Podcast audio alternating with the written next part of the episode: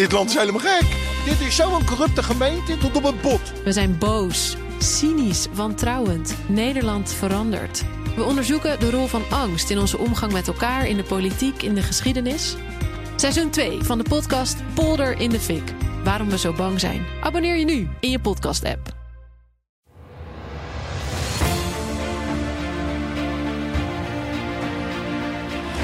Ik vind dat we in de afgelopen jaren te onzorgvuldig zijn geweest. Te vaak heb ik gedacht, ik weet zeker dat ik eh, hier niks fout doe, dus laat mij mijn gang maar gaan. Moeten we niet hebben. Je zit in een glazen kastje. Dit is Project Binnenhof, de politieke podcast van BNR Nieuwsradio. Wat gebeurt er in de wandelgangen als niemand kijkt? Met Sophie van Leeuwen en Laurens Boven. Welkom bij Project Binnenhof. We zijn ondertussen alweer bij aflevering 16 gekomen van deze wekelijkse podcast van BNR over nou ja, wat er dus gebeurt in de wandelgangen van de Tweede Kamer. De wandelgangen van het hele Binnenhof eigenlijk. Want vandaag hebben wij hier in de studio Annemarie Jorritsma, de VVD-fractievoorzitter van de Eerste Kamer. En Tini Cox, de beoogd fractievoorzitter van de nieuwe fractie van de SP. Jullie allebei beoogd, welkom. Hè? Ik moet ook nog gekozen worden door de nieuwe fractie. Uiteraard. Maar op dit moment Maar ik ook ben het al. op dit moment ook. En de heer Cox trouwens ook. Ja, wij, wij in deze podcast. Ja hoor, is dat oké? graag. Nee, is oké. Tini, ja. Eh, Sophie van Leeuwen, mijn collega, die eh, is er natuurlijk ook. Alleen nu nog even niet. Die komt zo meteen binnen, want die heeft nog een dringende afspraak met minister Koolmees. Want die was zojuist bij jullie in de Eerste Kamer. Want de WAP, de nieuwe arbeidsmarktwet, is aangenomen. Ja. Jullie hebben allebei voorgestemd? Ja, nee, jullie hebben tegengestemd. SP was tegen, VVD was voor. Ja, want het was jullie wet, de Nee, coalitiewet. nee, ja, nou, hij is. eh, eh, maar we hebben heel lang getwijfeld of we hem konden steunen. Eh, het heeft ook een lang debat gevergd vorige week. Ehm, met uiteindelijk. eh, eh, en het gaat vooral over de timing van de wet. Omdat eh, dit is een onderdeel van een heel pakket maatregelen wat moet komen. En het ZZP-deel is er nog niet. En dat gaat over ZZP aan de onderkant van de arbeidsmarkt. Ehm, nou, daar is uiteindelijk een motie over gecomponeerd. eh, waar de minister ook toezeggingen op heeft gedaan. Ja. Dat was voor ons voldoende reden om uiteindelijk toch voor de wet te stemmen. Dat is eigenlijk, hè, dat is heel vaak in de Eerste Kamer, dat er dan een Eerste Kamer, een coalitiefractie, nog een beetje ja, wat gedoe heeft. Wat nog wat vragen stelt. Eh, nog een motie, wat extra toezeggingen uiteindelijk gewoon wel voorstemt. Nou ja, je zegt het zo cynisch, maar zo is het. eh, de- de- wat ons betreft was dit wel bepalend, omdat wij niet willen dat eh, het heel lang duurt voordat de ZZP-regelgeving er komt. En die hoort er wel bij. Ja, Ehm, en zo werkt het niet altijd. Eh, Maar- Vandaag zijn er twee wetten in behandeling waar wij allebei tegen gaan stemmen. Jij trouwens ook. En ik denk dat ze het allebei ook niet gaan halen. Maar voor alle duidelijkheid, eh, het is niet zo vreemd als een coalitiefractie fractie, in de ja. Eerste Kamer voorstemt. Wij krijgen alleen maar wetsvoorstellen die al aangenomen zijn door de de, Tweede Kamer. Kamer. En vaak door een hele grote meerderheid in de Tweede Kamer. Ja.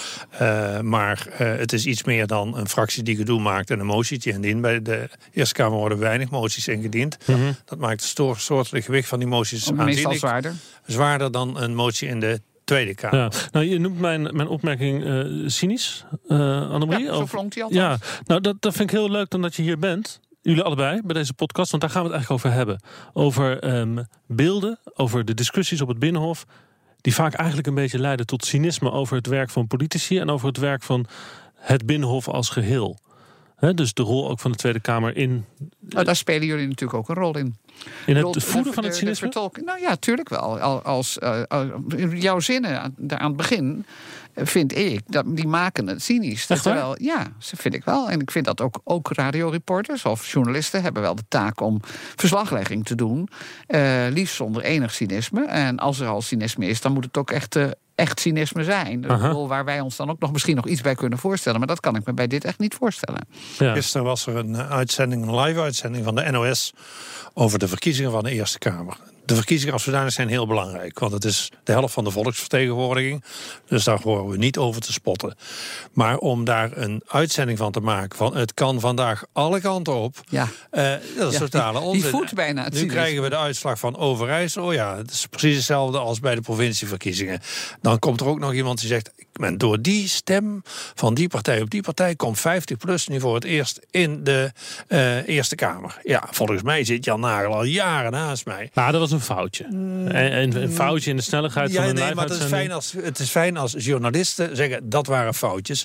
Het is een fout door een circus, naar mijn mening, op te kloppen dat er niet hoort te zijn. En het, ik, zit nu, ik ga nu mijn vijfde periode in de Eerste Kamer. In de eerdere periodes kreeg je gewoon te horen: dit is de uitslag van de verkiezingen. Ja.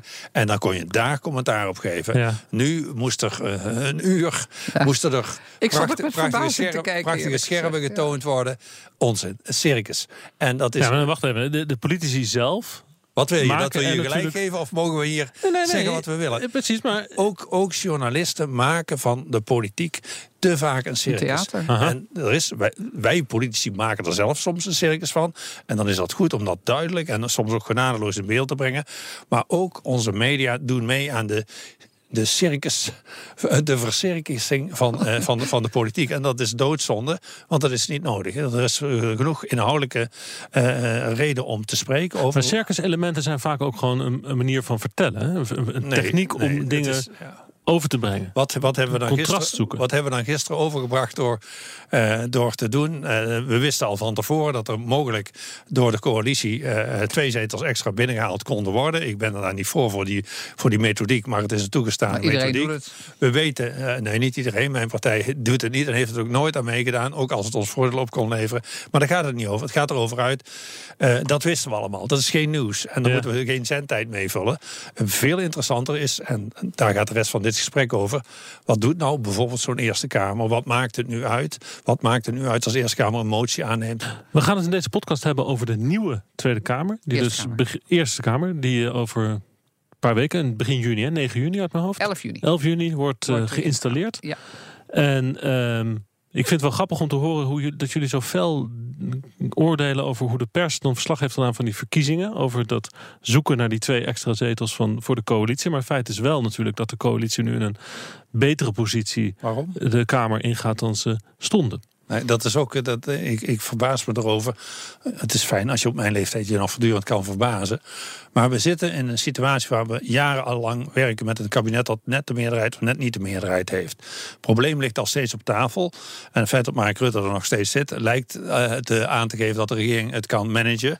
Eh, en hou er maar rekening mee, de Eerste Kamer, ook de oppositie, probeert er echt wel gebruik van te Maar het is toch zo dat er, dat er nu drie Ja, partijen zijn die Nee, de coalitie aan de meerderheid kunnen helpen? Als je, als je dan vandaag de stemming had gezien, dan zie je dat sommige wetsvoorstellen heel veel steun krijgen, andere maar net geen steun krijgen. En natuurlijk de uitslag van de verkiezingen, die is belangrijk.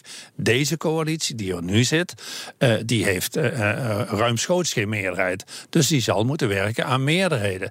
Maar dan zie ik op de televisie en ik hoor op de radio.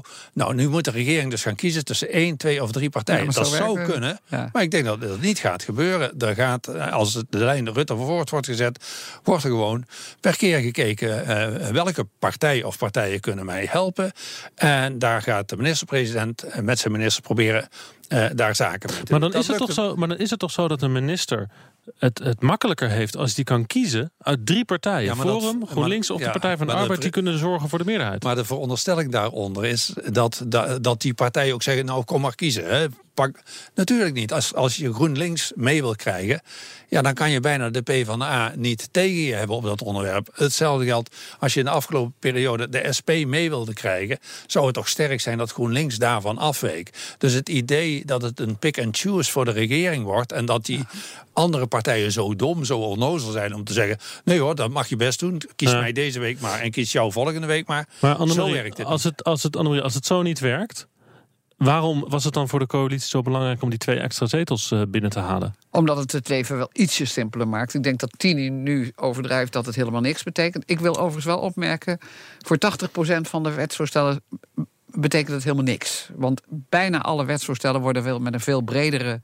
ehm, eh, meerderheid aanvaard in de Eerste Kamer. eh, als ze de Tweede Kamer overleefd hebben. En overigens, in, ook in de Tweede Kamer zijn er niet zo heel veel wetsvoorstellen die alleen met de stem van de coalitie worden aanvaard. Nee, natuurlijk niet. Maar het zijn Dat wel de momenten waar het de kabinet valt als het mislukt. Hè, ik denk nog even terug aan de nacht van Wiegel. Nou, als de WAP. Ja, maar eh, de als de nacht, WAP van, de nacht van Wiegel is heel lang geleden. Die wordt altijd aangehaald alsof het gisteren was. Ik 20 was jaar er- geleden, deze Ik man. was er zelfs niet bij. Ja, Althans 20 jaar niet in het parlement. Ja. Eh, dus eh, dat gebeurt eigenlijk allemaal niet, niet, niet zo vaak. Maar soms, kijk, we behandelen vandaag en gisteren uh, de, de, de, de rentemaatstaf voor de studieleningen. Dat is een wetsvoorstel waar de regering ook ernstig rekening mee houdt. Dat zou kunnen sneuvelen in de Eerste Kamer. Volgende week is de stemming, hè? Dat sneuvelt niet uh, door al die, die, die rekensommetjes. Maar Mhm. dat sneuvelt omdat er ook in coalitiepartijen serieuze vragen zijn. Is deze maatregel nu wel de beste maatregel die we kunnen treffen? En ik vind dan de Eerste Kamer op zijn best. Uh, als je gisteren het debat had gehoord, uh, dan hoorde je van verschillende partijen, ook uit de coalitie, buitengewoon kritische bijdragen. Ik zeg niet dat de wet sneuvelt, maar het zou kunnen. En dan is dat dan het, toch het mooiste is als een wet sneuvelt met een ruime meerderheid. Dat is eigenlijk beter dan krap aan, want dan betekent dat de Eerste Kamer extra werk heeft gedaan en heeft gezegd deze wet kan de toets van de kritiek niet doorstaan en dus die wijzen we af. En ik denk dat het in de komende vier jaar niet helemaal anders zal worden. Hoezeer het mij ook spijt dat we dan geen spannende televisie kunnen leveren. Maar gemiddeld zoekt de regering naar meerderheden. Mm. En dat doet ze eigenlijk al bijna zo lang als ik in de Dus ik zit hier met twee politici in de studio... die eigenlijk uh, benadrukken hoe saai hun werk eigenlijk ja. is. En dat is maar goed ook. Uh, uh, ik vind dat uh, het primaire politieke werk hoort in de Tweede Kamer te gebeuren. Mhm. Mm -hmm. En als dus een kabinet voor wetsvoorstellen meerderheden wil zoeken die op een bredere steun rekenen, dan doe je dat in de Tweede Kamer. Waarom? Als ze meerdere partijen nodig hebben, dan willen die partijen er meestal ook iets voor terug. En dan willen ze bijvoorbeeld amenderen. Ja. Dat kan niet in de Eerste Kamer. Dus uh, dan probeert men natuurlijk te praten met partijen. En dat, of dat er één, twee of drie zijn, of één van de, van de drie. Uh, uh, dan gaat men natuurlijk proberen om te kijken van nou als, nou, als wij jouw amendement op dat wetsvoorstel steunen als coalitie, gaan jullie dan voor dat wetsontwerp stemmen? En een wetsontwerp wat in de Tweede Kamer door een veel bredere meerderheid dan alleen de coalitie is gesteund, mm -hmm. heeft in de Eerste Kamer grote dus de, kansen. De deals... Er zijn trouwens geen garanties, nog steeds, ja. want ook dan ga je nog steeds kritisch kijken. Nee, dan nog kunnen natuurlijk dissidenten opstaan, ook dat is wel eens oh ja, gebeurd in de Eerste Kamer. Zeggen van, ze hebben een amendement ingediend, nou daar zijn we zo weinig tevreden over. Het is voor ons nou geen mooie wet meer. Ja, maar Uh, Oké, okay, dus, dus, dus je zegt net van jullie uh, uh, zeggen dus hier als twee politici dat ze saai werk hebben. Het werk is buitengewoon interessant. Het, ja. het is ook weer de premisse dat Politiek werk, saai, zeg dat werk saai is -huh. als je iets niet kan afstemmen of als je maar moet instemmen. De bedoeling van de Eerste Kamer is om een tweede lezing van een wetsvoorstel uh, te houden. En ja. dan zou het eigenlijk heel raar zijn als het voortdurend schering en inslag zou zijn in de Eerste Kamer. Weer een wet afgestemd. Dat zou raar zijn, want dan wordt de Tweede Kamer gepasseerd. Dus het is heel normaal dat de meeste wetten goedgekeurd worden. En het is goed dat bij veel van die wetten kanttekeningen worden geplaatst door de Eerste Kamer, die ook daadwerkelijk invloed hebben op het proces. Uh, we moeten niet vergeten, als een wet wordt aangenomen. Kijk, tot dan is het spielerij van het parlement geweest. Maar daarna gaat die 17 miljoen mensen. 17 miljoen mensen binden. En dan moet die dus goed zijn. Een slechte wet hoort de Eerste Kamer niet goed te keuren. Wat jullie dus zeggen is dat die, die, dat zoeken naar die meerderheid in de Eerste Kamer voor de coalitie, dat dat niet gebeurt in de Eerste Kamer, maar in de Tweede Kamer. Ja. Dus hier uh, zou je dus een, een, een uh, deal vinden tussen de Partij van of met de Partij van de Arbeid en GroenLinks nou, en de coalitie bij bijvoorbeeld. Of van met een Forum. wetsontwerp kijken van hoe ja. kijken ze tegen. Kijk, ik, ik maar wat ik dan niet begrijp, ga vanuit, in principe dient het kabinet gewoon een wet in, wat door het kabinet is aanvaard. Maar wat ik dan niet begrijp is dat um, de Eerste Kamerleden altijd zeggen wij maken ons besluit zelfstandig. Ja. Maar hoe zelfstandig is dat dan als je tegelijkertijd zegt dat de deal gesloten wordt in de Tweede Kamer? Om, ja, dat, ja, ja, kijk, je, je hebt het heel over deals, je zoekt naar meerderheden. Nou ja, goed, als de meerderheid gevonden wordt in de Tweede Kamer, dan, dan, is de Eerste Kamer. De Kamer. Dan, is, dan is de Eerste Kamer toch niet onafhankelijk in zijn orde? Is hij toch gebonden aan een politieke afspraak? Nee, ja. we zijn er niet aan gebonden. Maar het is wel logisch. Ik ben een liberaal, ik ben lid van de VVD. Ik steun stem, de coalitie. Stem je meestal dus voor in principe de probeer ik te stemmen voor die dingen waar de VVD voor is. Dat Mhm. mm -hmm. proberen we altijd te doen. En soms wordt ons dat onmogelijk gemaakt omdat wij het gewoon er niet mee eens zijn. Er ligt vandaag een wetsvoorstel uh, uh, voor... waar notabene de Tweede Kamer geloof ik unaniem voor is gestemd. En zowel de SP als de VVD gaan er tegenstemmen in de Eerste Kamer. Wij vinden het een echt slecht wetsvoorstel. Uh, en dat heeft te maken, dat is de, het woonplaatsvereiste voor wethouders. wij en ook de SP vinden dat wethouders in principe moeten komen... uit de gemeente waar ze wonen. Uh, waar ze, uh, waar, dus waar ze wonen. En niet ja. dat we maar wethou een wethouderskasten organiseren... Ja, die door het, circus, rondreizende ja. circus. Maar ik was net ook, jongens... Hey, Sophie van Leeuwen. Sophie van Leeuwen is aangekomen. Sophie, ik had al gezegd, jij had een dringende afspraak met minister Koolmees... in het gebouw van de Eerste Kamer. inmiddels ben je dus ook in het gebouw van de Tweede Kamer, Ja. waar onze studio is. Sorry dat ik te laat ben. Minister Koolmees, u ziet er heel opgelucht uit. Ja, dat ben ik ook. Zijn WAP is aangenomen, de wet arbeidsmarkt in balans. Die eigenlijk ook de vorige wet van Ascher moest repareren. Met deze wet, de WAP, gaat flexwerk ook wat duurder worden. Ja, dan zou ik als werkgever eh, snel een paar ZZP'ers inhuren. Nou, daar, is, daar is terecht veel aandacht voor gevraagd, ook in de, in, de, in de behandeling in de Eerste Kamer. En wat gaat u dan regelen voor die ZZP'er? Dat zijn drie elementen die in het regeerakkoord staan. Die zijn we nu hard aan het uitwerken. En eh, volgende maand hoop ik naar de Tweede Kamer en de Eerste Kamer eh, met de plannen te komen. Dus jullie zeggen nu ja, eh, Ja, we gaan amen, stukje we zijn voor, maar we weten eigenlijk niet waar we dan voor stemmen. Met een stukje onzekerheid. Eh, tegelijkertijd zitten in die wet een aantal dingen waar wij zeer voor zijn. En overigens, dat zijn precies de dingen waar jullie waarschijnlijk zeer tegen zijn. Eh, die te maken hebben met het ontslagrecht. En, en dus was er ons, het was ons ook wel wat waard om te proberen een manier te vinden om voor die wet te kunnen stemmen. Maar het was niet om de coalitie een plezier te doen. Want ja, anders krijg je natuurlijk crisis. Nee, Als ik- nee, jongens, kom nou D66-minister toch nou toch. Ja, ik, ik, ik weet dat jullie het ontzettend leuk vinden als er een crisis is. Maar dat, Nee, nee, nee. dat is niet het geval. Ehm, Nou, wat eh, wij, wat wij Wat ingewikkeld ik wel vinden. leuk vond, wat wij- is, is dat, dat eh Koolmees... Ik heb het nog nooit zo gezien. Ik heb er de hele tijd bij gezeten... omdat ik een heel belangrijk wetsontwerp vond. Kool, Koolmees heeft het echt verdomd goed gedaan. Hij heeft het echt tot, eh, tot, tot op de graad verdedigd. Hij was ook back-off na die tijd. Ja, dat, dus de minister geloofde zelf ook heel erg in die wet. En dat Nou, dan moet ik Ja, zeggen, wat- als onafhankelijk journalist, daar ben ik het wel mee eens. Ik was er ook bij. En dat klopt wel, wat je zegt, En de minister heeft, eh, eh, heeft overuren gemaakt. Want het is een belangrijke wet. Het is ook een complexe wet omdat er delen in zitten die mijn partij buitengewoon aanspreken. Zeker. Die wij zelfs ooit ingebracht hebben. Het was een echte compromiswet. Ja, dat geldt ook, eh, ook voor de Partij van de Arbeid en GroenLinks. Die drie fracties hebben uiteindelijk toch tegengestemd. Eh, maar er was ook twijfel bij de, bij de coalitie. Zeker. En ik heb eh, de, de minister nog nooit zo vaak in de gebouwen van de Eerste Kamer gezien als in de afgelopen week. Hij heeft hard gewerkt. Oh, Ja, hij kan en- heel goed kopjes koffie drinken, hè? ik, ja, ik had heel, heel graag gezien dat hij niet succesvol was geweest. Want er had, was de wet eh, afgestemd. Maar ik moet hem complimenteren. Hij heeft het voor elkaar gekregen. Nou, dat moet je als minister moet je Maar daarvoor stukken gaan. ben je ook weer wel tevreden. Dat is het natuurlijk, natuurlijk. Dus het wet. vandaag ook geen zwarte dag voor, Ja. eh, hij voor heeft ook mijn een fractie. hoge aaibaarheidsfactor, toch? Nou, A, je moet je volgens mij niet zoveel doen met ministers. Dat is, eh, dat is niet zo wijs. Hij heeft duidelijk aangegeven dat hij geïnteresseerd is en met iedereen wilde praten over eh, zijn wetsvoorstellen. En sommige ministers hebben dat, die zijn wat eenkenniger. En dat is in de Eerste Kamer meestal niet zo goed. Een beetje, een beetje breder inzetbaar. Geaaid willen worden, maar ook kunnen aaien, dat is helemaal niet fout. Wat ik als eh, journalist soms een beetje lastig vind om te, om te begrijpen. Ik denk dat heel veel mensen dat wel hebben. Dat je niet helemaal de vinger daarachter krijgt. Wat er nou eigenlijk uiteindelijk op de komma en op de punt gebeurt in de Eerste Kamer. Als je het hebt over dat sluiten van die deals, dat mag ik niet noemen, politieke afspraken tussen oppositie en coalitie. Dat je gebonden bent, maar ook weer niet. Dat je vrij bent, maar toch Maar ook je een- thuis voelt. Dat is, Nou, dat, ik zou het, is, het is een beetje. Het is eigenlijk niet zo heel ingewikkeld hoor. Eh, eh, kijk, de partijen sluiten regeerakkoorden. De Eerste Kamerfractie, althans bij, in onze partij, bij sommige partijen hebben ze wel de afspraak dat er een binding is tussen, eh, ook tussen de Eerste Kamerfractie en het regeerakkoord. Dat geldt bij ons niet. Dus in principe zijn wij daar niet aan gebonden. Wij spreken overigens wel, als het regeerakkoord er is, over het regeerakkoord als fractie. Zo hebben wij dat de afgelopen keer ook gedaan. En dan melden we aan het kabinet op welke punten wij verwachten dat we misschien toch wel wat problemen zullen hebben. Eh, meer doen we ook niet op dat moment. En vervolgens word je dan gedurende een regeerperiode Nou, dan vanuit de coalitie. en dan, dan gaat je zit in het natuurlijk een- kernteam hè, samen met Rutte. En, Nee, maar daar en, wordt nooit over inhoud gesproken. Daar spreken Oh. we echt niet. Wij bespreken niet de wetten. Die, eh, die, eh, wel, eens- wij melden daar wel eens. Nou, onze fractie eh, zou het wel eens moeilijk kunnen krijgen. En dan kan eh, de minister-president dat aan de minister melden. Dat doen we wel. Jullie maar wij gaan daar niet. Kom, wij zitten daar geen compromissen te Ja. sluiten. tussen Maar het kan- en En bij- en bij- hoe werkt dat bij de SP? Want jullie zijn natuurlijk ook.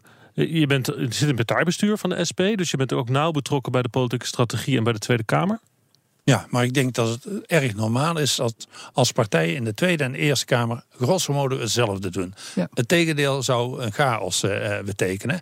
Tegelijkertijd hebben die fracties in beide kamers hun eigen verantwoordelijkheid. Dus Maar hoe- in hoeverre is dat show? Dat, dat, dat, ik merk heel vaak bij Eerste Kamerleden dat ze, een, mijn fractie. dat, ze, dat ze onduidelijk zijn tot het moment van stemming wat ze gaan stemmen. En uiteindelijk stemmen ze eigenlijk zoals nou, dat, is, verwacht. Dat, dat kan zo zijn, maar eh, en, eh, je vroeg hoe dat in mijn fractie zit. Wij lezen natuurlijk, wij zien heel erg goed wat onze Tweede Kamerfractie heeft gestemd. Onze eerste insteek is, dat gaan wij ook doen. Want dat zou raar zijn als je denkt, nou, daar ga ik eh, Ja, al ga a priori voor liggen. Ja. De uiteindelijke afweging wordt door mijn fractie in de Mhm. Eerste Kamer gemaakt. En er is geen, niemand in mijn hele partij die kan zeggen wat ik daar moet doen. Moeten ze er andere mensen kan, wel, neerzetten? ja, ik kan nog wel een voorbeeld noemen. Eh, de Klimaatwet. ehm, eh, daar, die, notabene, de VVD is mede-indiener ervan. Eh, in mijn fractie was in eerste instantie, zeiden we... ja, maar daar gaan we helemaal niet voor stemmen. Aha. We hebben een uitgebreide fractiebehandeling gehad... ehm, eh, waarin we gekeken hebben van wat is nou eigenlijk de betekenis van die wet. We hebben geprobeerd hem tot in, in, in de bodem te doorgronden. En toen dat gebeurd was...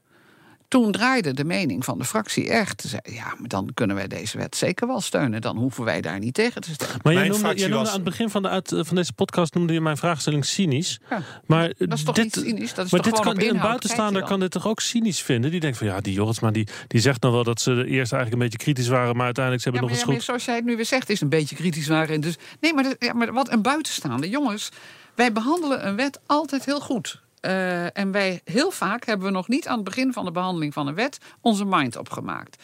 En dan zeggen we dus tegen journalisten: ja, sorry, ik kan nog niet zeggen wat de fractie doet. Aha. En heel vaak komen we dan aan het eind toch tot de conclusie dat wat de Kamer in de Tweede Kamerfractie heeft gedaan, dat we dat kunnen steunen. Dus dat wij ook voor die wet gaan stemmen. Dat is toch niet cynisch? Dat is toch dan een eigen afweging maken en aan het eind tot de conclusie Vind je het moeilijk komen. dat, dat politici of dat mensen die je misschien spreekt buiten dit gebouw dat, dat lastig vinden om dat te geloven? Als je misschien sceptisch benaderen daarover? Nou, dat ligt eraan hoe ik bevraagd word. Eh, ik kan het aan hele gewone burgers buitengewoon goed uitleggen. Maar als ik er Die nou- doen thuis namelijk de hele dag niks anders. Denk je nou echt, als vader tegen een kind iets heeft gezegd... en daarna komen ze bij moeder... dat moeder dan iets anders gaat zeggen zonder even Nee, gekeken nee, te eh, hebben... als dat gebeurt is het een slecht dan huwelijk. heb je een eh. probleem. Maar laat ik een voorbeeld geven over de, over de klimaatwet. Ja. Eh, ook een initiatief van de SP in de Tweede Kamer. In de Eerste Kamer hebben we er lang in onze fractie over gesproken. We vinden die wet uitstekend. Dat heeft onze woordvoerder ook gezegd. We vinden het niet eh, goed verankeren van de rol van het parlement in die wet. Vinden we buitengewoon problematisch. We hebben erover gesproken, wat moet nu prevaleren? Eh, het feit dat het goed is om Parijs te vertalen in een wet hier, vinden we erg goed. Of het feit dat het parlement geen wetten moet aannemen waarin ze zichzelf wellicht buitenspel zet. Daar hebben we het volgens mij, we hebben het echt op de, eh, op de spits gedreven in de, in, de, in de discussies, zowel in de commissie als daarna in, eh, in eh, plenair. En uiteindelijk hebben de initiatiefnemers gezegd, we begrijpen het punt. Jesse Klaver heeft dat volmondig toegezegd. Dat is een een gemis in deze wet. Dus de eerste keer dat die wet geëvalueerd moet worden, gaan we kijken of we daar iets aan moeten doen. Dat heeft er uiteindelijk toe geleid dat mijn fractie voorgestemd heeft. En mij verbaast dat trouwens wel, want de SP is toch altijd heel erg tegen de boze, grote boze buitenwereld. Europa, eh, Ja, kijk, je, je, internationale mag, je mag alles zeggen. Kijk, en ik heb drie kleinkinderen, dan vertel ik dit soort verhalen tegen. Eh, kijk, als de SP zo tegen de grote boze buitenwereld was, dan moet u mijn vrouw uit gaan leggen waarom ik eigenlijk altijd in die grote boze buitenwereld, meestal over de grenzen, aan, aan de slag ben voor een iets eenszinnig eh, Europa en een iets, eh, iets socialer Europa. De SP is rondom de klimaatwet, was al een klimaatpartij toen de anderen het nog moesten bedenken. Remy Poppen liep al rond in de Rijnmondse haven om daar de, de gevolgen van milieuvervuiling voor gewone mensen duidelijk te maken. Toen de meeste mensen nou dachten, hoe schrijf je dat woord milieu?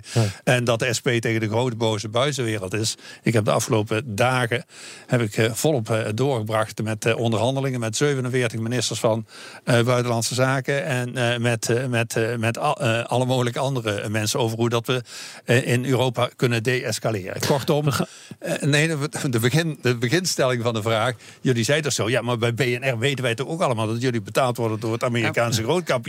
En daarom dit soort domme vragen stellen. Nee, natuurlijk is dat niet zo. BNR is een uitstekende radio. heb Een uitstekende radio. Nee, ik ben onafhankelijk, hè, Ik jongens? We gaan even door naar een belangrijk ander deel- onderdeel van de nieuwe Eerste Kamer. Dat is namelijk de nieuwe integriteitsregels die zijn aangenomen. De gedragscode die de Eerste Kamer vorige week heeft eh, geaccepteerd. Ja. Na eigenlijk veel publiek debat over nou, de hele dubbele petten. Die eh, rondom de Eerste Kamer en in de Eerste Kamer natuurlijk functioneren. Heel veel Kamerleden die ook andere banen hebben, belangrijke banen hebben. En de vraag van onafhankelijkheid. Ehm, gaat die nieuwe gedragscode heel veel veranderen? Ik, ik denk dat die meer transparantie gaat brengen. Eh, maar eh, overigens zullen al die Eerste Kamerleden nog steeds in heel veel gevallen gewoon een baan hebben. Want zij doen dit gedurende één dag per week. En heel velen hebben een bijna volle baan of hele volle baan. Of doen een aantal andere dingen ernaast. Eh, en dat kan ook gewoon, mits je dat maar v- verantwoordt. En eh, dan moet je in de Eerste Kamer op, je website, op de website van de Eerste Kamer staan ze allemaal vermeld. Er gaat ook bij vermeld worden in de toekomst dat het, of het bezoldigd is of onbezoldigd Ja. is. Uh, en, er wordt, en je wordt geacht dat ook te melden indien je een wetsontwerp zou behandelen waar mogelijk de schijn van belangenverstrengeling. Kijk, als er als van tevoren bekend is dat er belangenverstrengeling aan de orde is, als jij een wetsontwerp behandelt, dan moet je hem niet behandelen. Maar het kan ook zijn dat dat helemaal niet het geval is, maar dat jij iets doet waar de schijn van belangenverstrengeling mogelijk zou kunnen ontstaan. Maar je zegt van, dan moet je het melden. Het zijn toch vaak niet echt gewone banen. Hè? Bijvoorbeeld Roger van Bokstel van D66, die was terwijl hij Kamerlid was ook de baas bij Mensis ja. en de vicevoorzitter van NZA. Dat is een gewone baan. Nou, het is natuurlijk een heel grote Nederlandse zorgverzekeraar. Ja. Waar, en, en de zorg is de grootste begrotingspost op de Nederlandse Rijksoverheid. Begroting. Ja, zeker. En hij kan dus nooit een wet behandelen uh, die iets te maken heeft met dat onderwerp. Dat kan gewoon niet. Volgens de nieuwe regels? Nee, was ook al zo. Dus dat, zou echt daar ook al niet gebeuren. Nee, kom. Uh, dat, zou, dat zou echt niet kunnen. Dat zou die ook, denk ik. Dat moet je zelf nooit willen. Uh, en daar hadden wij overigens, maar jullie geloof ik ook intern al lang afspraken over. Dat, dat je dat soort dingen gewoon. Mm -hmm. Als jij een uh, rechtstreeks belang hebt, dan doe je dat niet. Je kan in de toekomst, zoals Nick-Jan van, Kost, van Kessel dat was, hè, de baas van VNO-NCW. Dat kan gewoon zo blijven. Er kan straks in de toekomst kan er ook een baas van VNO-NCW ook Eerste Kamerlid zijn tegelijkertijd? Zeker zeker. Er zijn maar een paar niet compatible functies uh, bij wet. Hè. Dat is, je kan geen, uh, wat is het, gedeputeerde volgens mij. Je kan geen gedeputeerde, geen minister zijn. Ja, maar daar gaat de discussie natuurlijk ook niet over. De discussie gaat over commerciële belangen, bedrijfsbelangen, lobbybelangen in combinatie met. In principe kan een CEO van een groot bedrijf Eerste Kamerlid zijn. Maar wat, wat verandert door deze code? In mijn partij zijn de regels wat dat betreft strikter. Wij zouden ja. niet de voorzitter van de VNO, maar ook niet de voorzitter van de vakbond in onze, onze uh, fractie opnemen. Om te voorkomen dat het beeld kan ontstaan dat, dat belangen zich vermengen. Maar door deze nieuwe code uh, wordt het echt voor een Kamerlid dat in de fout gaat. Hè, hopen dat dat niet gebeurt, maar dat in de fout gaat. Uh, wordt het veel moeilijker om te zeggen: ja, hoe kon ik dat weten? Vanaf dit maar die moment, zin die je nu, nu ja. noemt, de beeld van belangenverstrengeling, ja. of de, de indruk van belangenverstrengeling, die staat ook in die gedragscode. Ja. Dat dat vermeden dat moet worden. Dat is ook erg goed dat die zin erin dus gekomen is. Vermijden, Kijk, want belangen... Maar moet dan de baas van VNO-NCW, even dat voorbeeld te nemen, dat, dat is toch het, dan, dan roep je toch al het beeld van belangenverstrengeling nee, op als die Kamerlid is? Waarom? Omdat de VNO-NCW de belangrijkste lobbyorganisatie van Den Haag is. Ja, maar als jij dus niet het woord voert op enig terrein waar VNO-NCW op lobbyt. Uh, is dat dan, er? Ja, maar ik bedoel, uh, maar denk toch... je nou echt dat de voorzitter van VNO-NCW, als die niet in de Eerste Kamer zit, dat hij dan niet zal praten over onderwerpen die hun aangaat met de hele Eerste Kamer of de Eerste Kamerleden die hij interessant vindt. Dus het, daar, daar, zit in mijn ogen geen verschil in. Uh, die, de lobby vanuit welke lobbyorganisatie, of de vakbond is, maar ook Greenpeace, uh, what have we. Hè? Allerlei clubs die allerlei belangen hebben, die komen ze natuurlijk toch. Je ziet dat veel in de, in de pers. Die, die, dat verhaal van een Eerste Kamerlid is interessant voor een organisatie om te hebben uh, binnen de geledingen omdat het een Eerste Kamerlid is. Ja, daar, heb ik, daar, daar, daar, ik, daar geloof ik helemaal niet zo erg in. Ik geloof daar iets, iets meer in. Ja. En ik, in, in die zin dat deze nieuwe gedragscode uh, preventief kan werken. Dat ook fracties, partijen, als ze lijst op gaan stellen, gaan nadenken. Wat zou het mogelijke beeld kunnen zijn Oh, dat ja. dit oproept? En dat is denk ik, dat is echt goed. Ik Mhm. vind dat we in de afgelopen jaren te onzorgvuldig zijn geweest. Te vaak hebben gedacht, ik weet zeker dat ik eh, hier niks fout doe, dus laat mij mijn gang maar gaan. Moeten we niet hebben. Je zit in een glazen kastje, er is niks mis mee. Hè. We zijn het parlement, wij moeten transparant zijn. En eh, door deze nieuwe code kan je, eh, wordt de aandacht minder gelegd op, doe je iets fout, maar ook... Had je moeten weten dat door het zo te doen die indruk eh, gewekt kan worden. Maar- Hier mag ik toch zeggen, toen net zei ik wat minder complimenteuze opmerkingen over de media. Hier hebben de media een hele belangrijke rol gespeeld. En wij waren niet in staat om het goed uit te leggen als Eerste Kamer. De reactie daarop is veel beter geweest dat we die nieuwe code hebben opgesteld. Ons duidelijke regels hebben Mhm. gesteld. Die ook in overeenstemming zijn met de Raad van Europa die ze aan ons stelt. Eh, dat is een stap vooruit. Zou kunnen werken, ik, zou- zeg daar, ik zeg daarbij wel, dat gaat over het gedrag. Eh, wat iemand is, is volgens mij niet interessant. Ehm, het gaat erover, gedraagt hij zich vervolgens Ja. onafhankelijk? En gaat hij niet, eh, is hij niet een verlengd stuk van de lobby eh, van het bedrijf of de instelling of de vereniging of de, de, de eh, NGO die die, die die in zijn dagelijkse leven. Maar ik ga- Want jij blijft, bij je neven, jij blijft bij je nevenfuncties ook gewoon eh, aan. Zeker. Bij, Zeker. bij Alliander? Ja, daar ben ik Commissaris? president-commissaris. Dat betekent dus dat ik nooit het woord ga voeren. Sterker nog, eh, daar überhaupt niks over kan zeggen. Als het gaat over dingen die te maken hebben met het Ja. netwerkbedrijf. En bij de Nederlandse Vereniging van Participatiemaatschappijen. Van, dat is van de, de Private equity. private equity. Ja. Ja. Ja. Ja, alhoewel je wel over dividendbelasting het woord hebt gevoerd. Nee. Heb ik ook niet het woord. Ik heb nooit het woord gevoerd over enige, enige belasting. Financiële zak- Maar zaken? je Nee, stemt nee. daar wel over mee. Natuurlijk stemmen we mee, maar dat doet iedereen. Eh, wij, dat, dat doe ik ook bij de gewone belastingwetgeving. Eh, en als er een verhoging komt van een belasting die mij niet aanstaat, stem ik daar toch in mee. Nee, dat, is, dat kan gewoon niet anders. Nog een vraagje voor Tini. Moeten we dat niet gewoon anders regelen? Volgens mij is er ook eh, internationaal kritiek op geweest. Dus We jullie gewoon iets meer betalen en zorgen dat jij, dat doe je volgens mij al, alleen maar dit doet in de Senaat. zou een mogelijkheid kunnen zijn, maar dat vereist een keuze die nu niet gemaakt wordt. Maar ik, ik zelf, zelf heb ook voortdurend wel ingebracht. Ik vind dat een Eerste Kamerlid, mag gerust zeggen, dat doe ik maar één dag in de week. Maar je bent het eigenlijk zeven dagen in de week. Dus alle functies die je neemt, Ja. moeten passen bij dat Eerste Kamerlidmaatschap. En als dat niet is. Zeg maar nee tegen die andere functie. Zijn allemaal heel belangrijk, maar daar hebben we andere mensen voor. En eh, dat denk ik, dat is het goede met deze nieuwe code. Het wordt nu echt, je moet het uitleggen als Kamerlid als je Maar- de schijn van belangenverstrengeling op je wekt. En je kan niet meer zeggen, ik wist het. Maar nog, Tini, word je daar niet heel arm van? Hoe, hoe overleef jij? Met een Nou, eh, zie je baan? wat ik hier zit. zeg Met een mooi eh, jasje met een aan? mooi pakje, Maar een mooi ik vind dasje. eerlijk gezegd, Nee, ik vind de Ziet er discussie... wel een beetje goedkoop uit. Sorry, maar ik vind, Vind de discussie nu een beetje naar een kant op gaan. Kijk, dan kies je voor een voltijds parlement. Dat kan. Die keuze kan je maken. Hebben wij in Nederland nooit gedaan. Nee, maar dat is Eh, toch en- een optie dan? Nee, ik vind van niet. Want ik vind het juist heel goed dat er in het parlement, in de Eerste Kamer, mensen zitten die met hun poot in de klei staan. Die gewoon in de dagelijkse praktijk werken. En wat ze alleen niet moeten doen, is dat ze de belangen van die clubs waar zij in zitten, bij wetgeving moeten verdedigen. Dat ik, kan natuurlijk ik vind niet. wel dat de poten in de klei, dat is dan meestal voor topfuncties. Maar de meeste mensen die met hun voeten in de klei staan, dat is voor de lagere functies. Het zou erg goed zijn als in de Eerste Kamer ook wat meer gewoon volk zou komen. Die zeggen, ja natuurlijk heb ik een bijbaan. Ik, Nou, die- die ik, zit- st- die ik zit stuk ook, ja. door eh, hier en daar. Of ik heb daar een, groente, een groentehandel. Dat zou heel erg goed zijn voor de heel- het hele parlement. Wat meer gewone eh, mensen in een En parlement. ik vind overigens de gedragscode vooral ter bescherming van de Eerste Kamerleden. Want we doen nu net alsof het al voortdurend over verantwoording gaat. Het gaat er veel meer over dat je van tevoren gewoon helderheid hebt over hoe je je hebt te gedragen in de Eerste Kamer.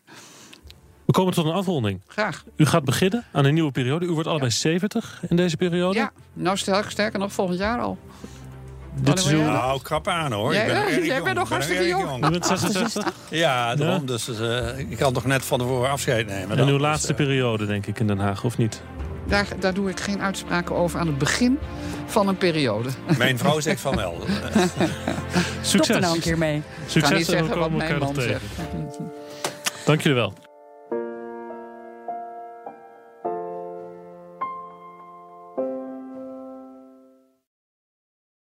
Ook Diana Matroos vind je in de BNR-app. Ja, inderdaad. Je kunt live naar mij luisteren tijdens de Big Five. Ook handig in de BNR-app. Breaking nieuwsmeldingen, maar ook het allerlaatste zakelijke nieuws. En je vindt in de app alle BNR-podcasts, waaronder Wetenschap Vandaag. Download nu de gratis BNR-app en blijf scherp.